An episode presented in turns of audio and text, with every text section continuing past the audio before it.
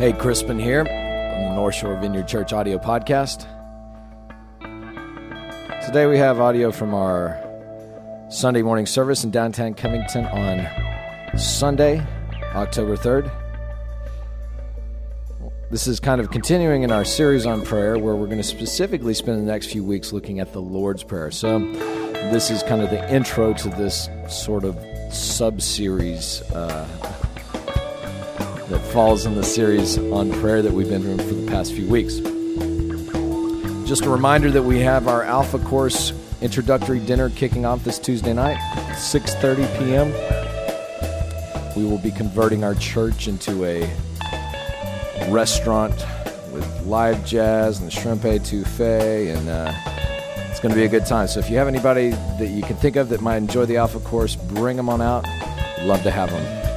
Also, I'll, I will, after taking a few, couple of weeks break from the devotionals that we post online, I will be posting those up this week as well. So you can check back on those. A number of people have been asking me where the devotionals are. I just had to take a break. Uh, too much stuff going on. So I'll have those back up starting tomorrow morning. So anyway, let's head to the talk.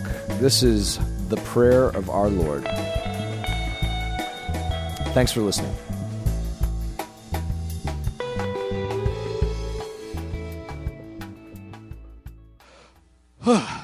Well, we've been in a, a uh, series for the last several weeks on prayer. And uh, last weekend we did kind of an alpha promo, but um, the weekend before that I did a message on uh, Jesus' words on prayer, his teachings on prayer, and specifically from Matthew chapter 6. And it's the words that precede the Lord's Prayer. Now, the Lord's Prayer, or the prayer of our Lord as I put it on the screen today, uh, it's one of those prayers that I, I got to be honest. In the first few years of being a Christian and kind of non-denominational churches, it wasn't something we ever prayed much. You know, I actually had to get around some, uh, you know, people from more liturgical traditions. But I'm like, you know, th- I've found, uh, particularly in the last few years, the Lord's Prayer is a is a huge thing in, in my own personal life. Uh, and whether it's whether you're using the Lord's Prayer as a, a format for prayer or even just as a prayer in and of itself. So I I think it's going to be a cool thing to just maybe camp out on the Lord's Prayer for a few weeks, and we're just going to go through this kind of line by line. And uh, so today we'll be kind of dealing with the the first line uh, and kind of an overview of the Lord's Prayer. Now, the the first line of the prayer. Actually, we got the slide here. Let, let's let's read the slide. Let's pray this together out loud. I, I, I, you know, everybody's got different versions of this prayer, so we'll, we'll we'll all look at the same prayer and pray it together. Our Father in heaven, hallowed be your name. Your kingdom come. Your will be done, on earth as it is in heaven. Give us today our daily bread. Forgive us our debts as we also have forgiven our debtors and lead us not into temptation, but deliver us from the evil one. This prayer, particularly the first uh, verse, uh, the first line of it, Our Father in heaven, uh, is, is a very powerful statement. I, I did a, a teaching on this line probably about six months ago, and only about half of y'all were here back then, so uh, it'll be news to some people. No, uh, but that teaching, I talked about, you know, how, you know, one thing that's been very central to the Vineyard movement is this idea of intimacy with God. If, if, if perhaps if Vineyard is new to you, even the worship songs that we sing may be very different for you. Maybe you grew up in traditions where you sang a lot about God, and you get around here and we sing to God. As children, we come with arms open wide so desperate for you. We're, we're actually singing to God, not just singing about Him. Nothing wrong with singing about God. But that one of the central things in the vineyard movement from, from its early days was this idea of being connected with our Heavenly Father, being in that family. And that idea, in and of itself, is a very powerful thing. I got to tell you, the way I start off my days, I, have tried to get in the habit of this in recent years. I'll, I'll let my first thoughts in the morning when I'm just beginning to be slightly coherent, I'll begin saying the Lord's Prayer in my mind. And particularly this first line, I just camp out on it. I say, Our Father in heaven. And I just let that be my meditation for the first part of the day that, that God, I start off this day as your child in your family. That, that, that's the starting point. I'm loved by you unconditionally. You start out at that point, it will begin to change your life. And that in itself of itself is a powerful thing. But I want to ask uh, perhaps a, a slightly different question. What might have Jesus' followers heard when, when Jesus said, Our Father? When he actually encouraged his own followers to call God Father? Now, before I get into that question, I want to say one thing here at the beginning. Our Father is not just the starting point of this prayer, it's actually the goal of this prayer. The goal is to grow into what that means. For instance, what do I mean by that? Uh, the Apostle John wrote that we love God because he first loved us. And, I don't believe that anybody comes to God apart from experiencing that love, that love of God that, that, that He initiated, that He loved us when, when we were all kinds of mess, just spitting on His name. He loved us, and we experience that love and that forgiveness, and, and we begin to turn our, turn, turn our hearts. So, that, in a way, the love of God is the starting point, but it's also the destination, right? Because have you ever got to a point in your life where you find the unconditional love of God a hard thing to, to wrap your mind around and your heart around? Like you just, you, you've read about it in the Bible, but you're like, I just, I don't get how God could love me unconditionally. And you struggle with that. So, so part of your Christian walk is growing into the revelation that you are loved by God as a son or a daughter. So our Father, it's the starting point but we're going to spend the rest of our lives growing into what that means. I'm confident that if you ever saw a person that, that truly understood that, uh, they would not be shaken by anything. They would, they would live a, a, a whole different kind of life. And we get to taste just a little bit of that. So, our Father, it's the starting point, it's also the goal. What was going on in Jesus' life when he called God Father and asked his followers to do the same. See that word Father? I, I, I believe, looking at the original folks that, that heard that word, you know, it wasn't a brand new concept at that time to call God Father. Actually, if you look back in the Old Testament, the word Father is used to describe God on a few occasions.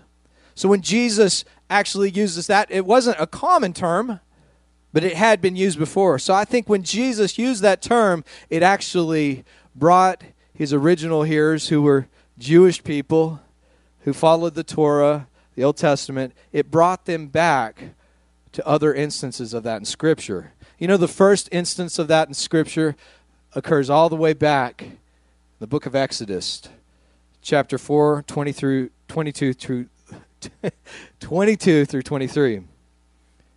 Israel, the children of Israel, Hebrew people were had been captives under the slavery of Egypt for hundreds of years.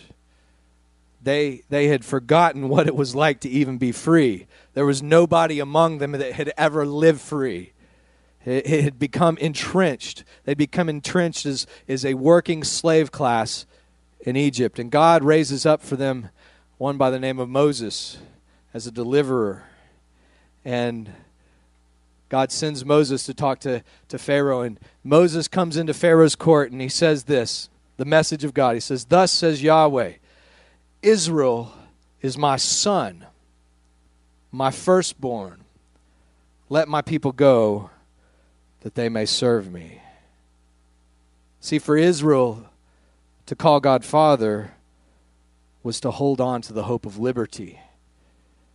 The slaves were called to be sons. When Jesus tells his disciples to call God Father, those with ears will hear what he's trying to say. Those who have ears to hear will understand what Jesus is getting at. He wants us to get ready for the new Exodus. we are going to be free at last. New Testament scholar N.T. Wright wrote it this way He said, The very first words of the Lord's Prayer contain with them not just intimacy, but revolution, not just familiarity, but hope.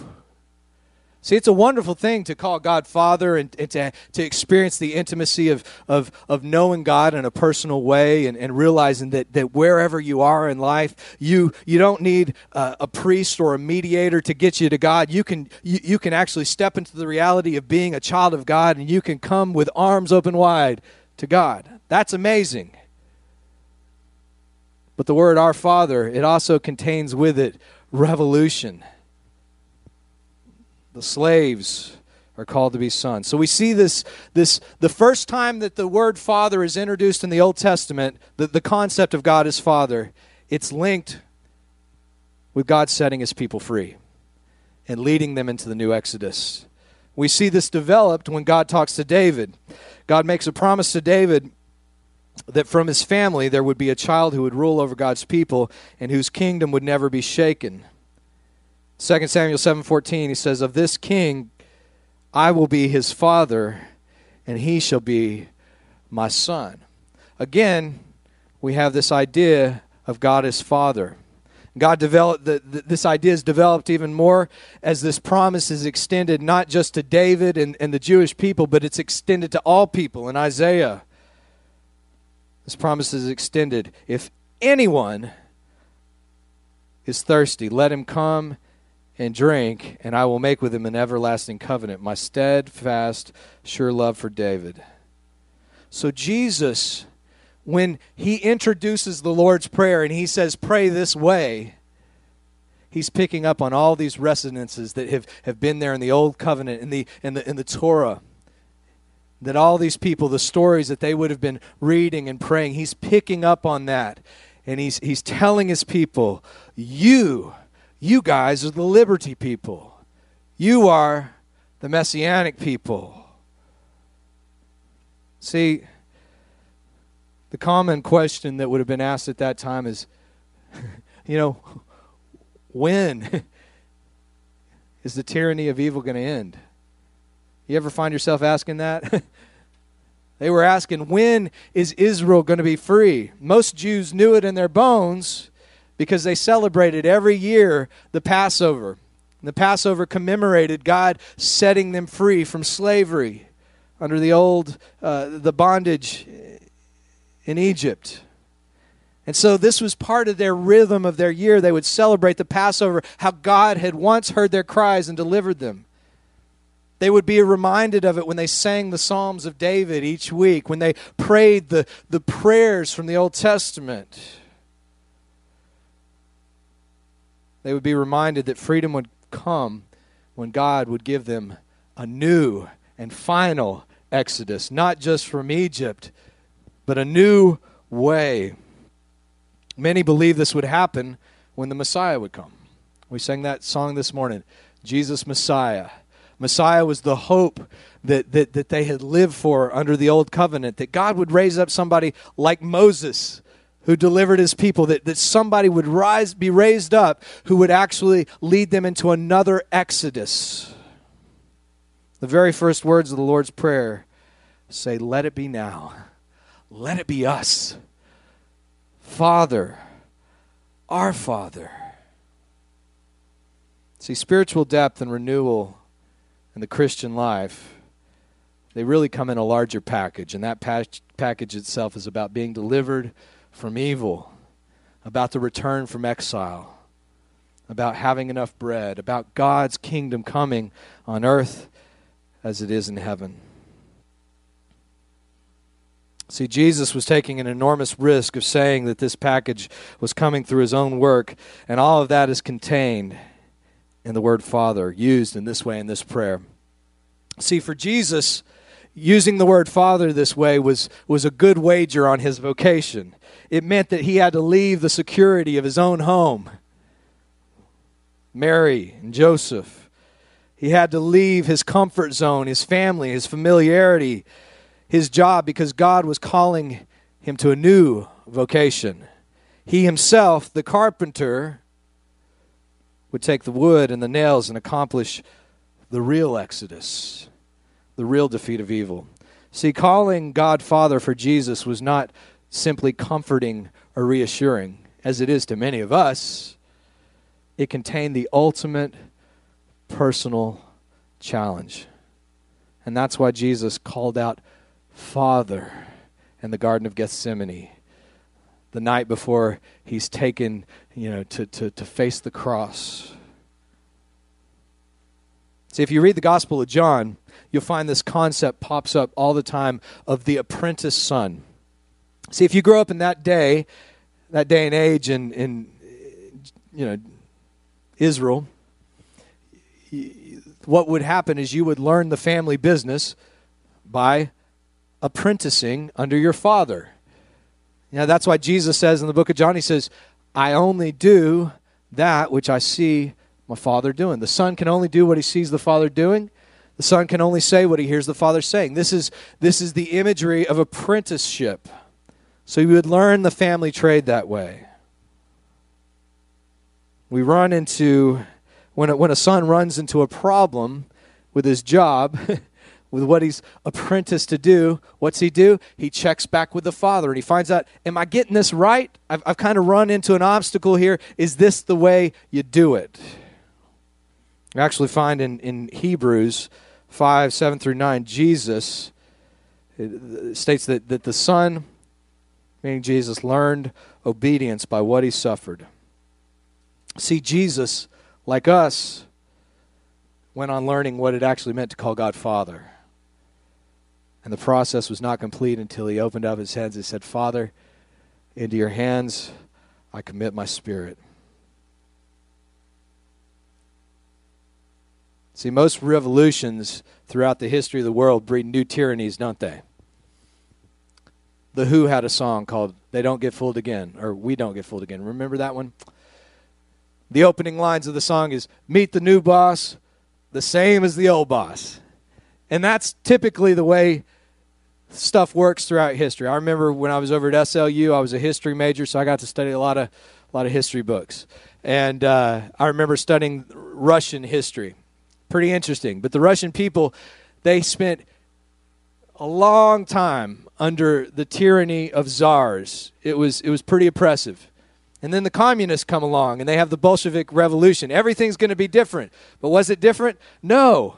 The new boss was just like the old boss. It was tyrannical, it was upsetting. The Father's revolution, the revolution that Jesus was about, isn't like that. And that's why at the end of the prayer, the Lord's Prayer, we pray to be delivered from the great tribulation. And that's why Jesus even encouraged his followers in the Garden of Gethsemane that night to, to pray that they would be freed from the trial, they'd be spared from it, from the same tribulation. See, this revolution comes about through the Messiah and his people sharing and bearing the pain of the world, that the world may be healed. This is the kingdom message. See, God, calling God Father is the great act of faith, of holy boldness. Saying our Father isn't just the boldness of saying, Hey, Dad. it's the boldness of walking to the presence of God Almighty and saying, May I too be considered an apprentice son. It's the boldness of saying, God, can I be considered an apprentice son? not just the intimacy of, of knowing that you love me unconditionally, but can I consider myself an apprentice at, at, at the work of the kingdom? Will you let me be a part of that? means signing on for the kingdom of God. And this is what Jesus meant when he says, gave us this prayer. He says, As the Father sent me, I send you. See, we live between there's a, there's a term that I heard in the vineyard years ago. We live in the now and the not yet. We live between the first Advent. You ever heard the word Advent? We're going to celebrate Advent in a couple of months. It's Christmas season. Advent simply means the first coming of Jesus. The second advent will be when Jesus returns in all his glory. And we live between the now and the not yet, between what Jesus initiated on the cross and what he will one day finish when he shows up again. We live in the tension. We live in the tension between what Jesus initiated in his earthly ministry, death, resurrection, and the kingdom fully coming in power and glory. But this is exactly what Christianity about is about living in the tension, holding on to the pain of the world and bringing it before the Almighty God. See, the Lord's Supper, which we're going to celebrate here this morning, and all these nice cups that I brought, uh, it captures this tension. Paul writes in 1 Corinthians 11 26, he says, As often as you break the bread and drink the cup, you proclaim, you announce the death of the Lord until he comes. What we're celebrating this morning when we break the bread and drink the cup, we're, we're, we're celebrating Jesus' decisive victory then and we're looking in hope to what he will ultimately do. So we come in the Lord's Prayer for our daily bread, but also for our heavenly bread. We come for our daily forgiveness, but also for our final forgiveness. We come for our daily deliverance and our ultimate deliverance. We come to celebrate God's kingdom now, and we pray for it soon. This is what it means to call God Father. See, when we call God Father, we are called to step out as apprentice sons into the world of pain and darkness. And the temptation is I, I, you can find plenty of preachers preaching a message right now that you just turn on the TV You can find plenty of people out there who preach a message that all God wants is for you to be happy and comfortable. And we can get this idea sometimes that, that God just wants that, that true Christianity is just isolating ourselves from the, the pain and the suffering of the world and building a nice place where there's no evil around us and where things are nice and cozy and comfortable. But that's not what it means to be an apprentice son. Why do I say that? Because Jesus is the ultimate apprentice son. And Jesus Jesus didn't invite his followers to, to go out in the middle of nowhere and just set up a nice, comfortable place where they could talk about the scriptures and sing kumbaya. Jesus engaged the outcast, the hurting. He, he, he embraced the pain and the suffering of the world and he brought it before his heavenly Father. See, ultimately, this is the real pattern for Christian spirituality. It's not the selfish pursuit of spiritual advancement, like I just need to, to grow more spiritually myself. And it's not the escaping from the pain of the world, it's living in the tension. As we stand in the presence of the living God with the darkness and pain of the world on our hearts, praying that He will fulfill his ancient promises and implement the victory of Calvary and Easter for the whole cosmos. In that moment, as we bring the pain and suffering of those around us, we will find that our own pain, our own suffering is dealt with as well. See, I, I spent way too many years in my Christian experience thinking it's just about me and God and me dealing with my issues and and and and what I've found is that to be an apprentice son is to be kind of a, a wounded healer, so to speak. You ain't got everything together. if you're coming to this church for a pastor who's got it all together, you're going to be disappointed. but it's God using you in spite of that. And you find as God uses you in spite of that, He begins taking care of your pain and your suffering. It's wrapped up in the redemption, what God's doing for others. Many people try to make that the pattern of Christianity, though, that it's just about self help and getting your own life right. It's not. It's about what God's doing. It's a rhythm of standing in the presence and pain of the world and kneeling in the presence of the Creator of the world, of bringing those two things together in the name of Jesus by the victory of the cross, living in the tension of the double advent, and to call God Father.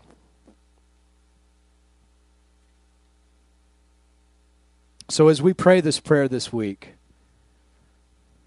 as we pray, Our Father in heaven, hallowed be your name, keep in mind as you pray that to step into the reality of what these original hearers probably heard in their own hearts.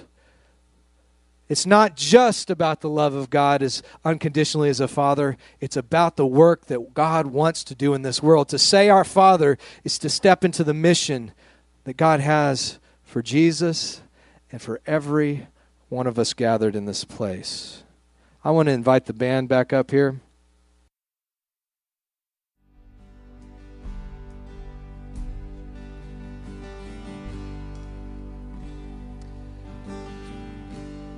Well, let's celebrate communion this morning. As we do this, I just want to, as apprentice sons and daughters of our Father in heaven, that, that we we come right now and we bring whatever pain, whatever suffering that we might be in the midst of right now. Not just us personally, but, but those we're connected with. We bring them before the one who was broken for our healing, the one whose blood has torn down every wall. We could be reconciled. So, Jesus, right now, we take this bread as a symbol of your body broken for us, that we might be healed. That we might, God, every, every fragmented relationship and disconnect in our life, we might be reconciled to you. So we take this now in Jesus' name.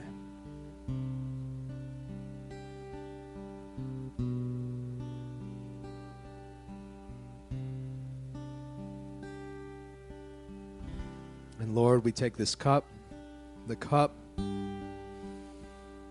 of the new covenant written in your own blood, Lord. Your blood that speaks a better word over our lives than anything else.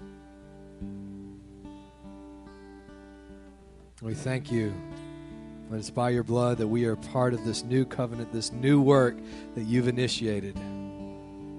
Lord, we remember your sacrifice this morning and we look to the day when you will return. Lord, as apprentice children, we stand thanking you for our daily bread, our freedom, our forgiveness today, and for our ultimate fulfillment when your kingdom comes in fullness on earth as it is in heaven. So it's from this place that we drink this cup.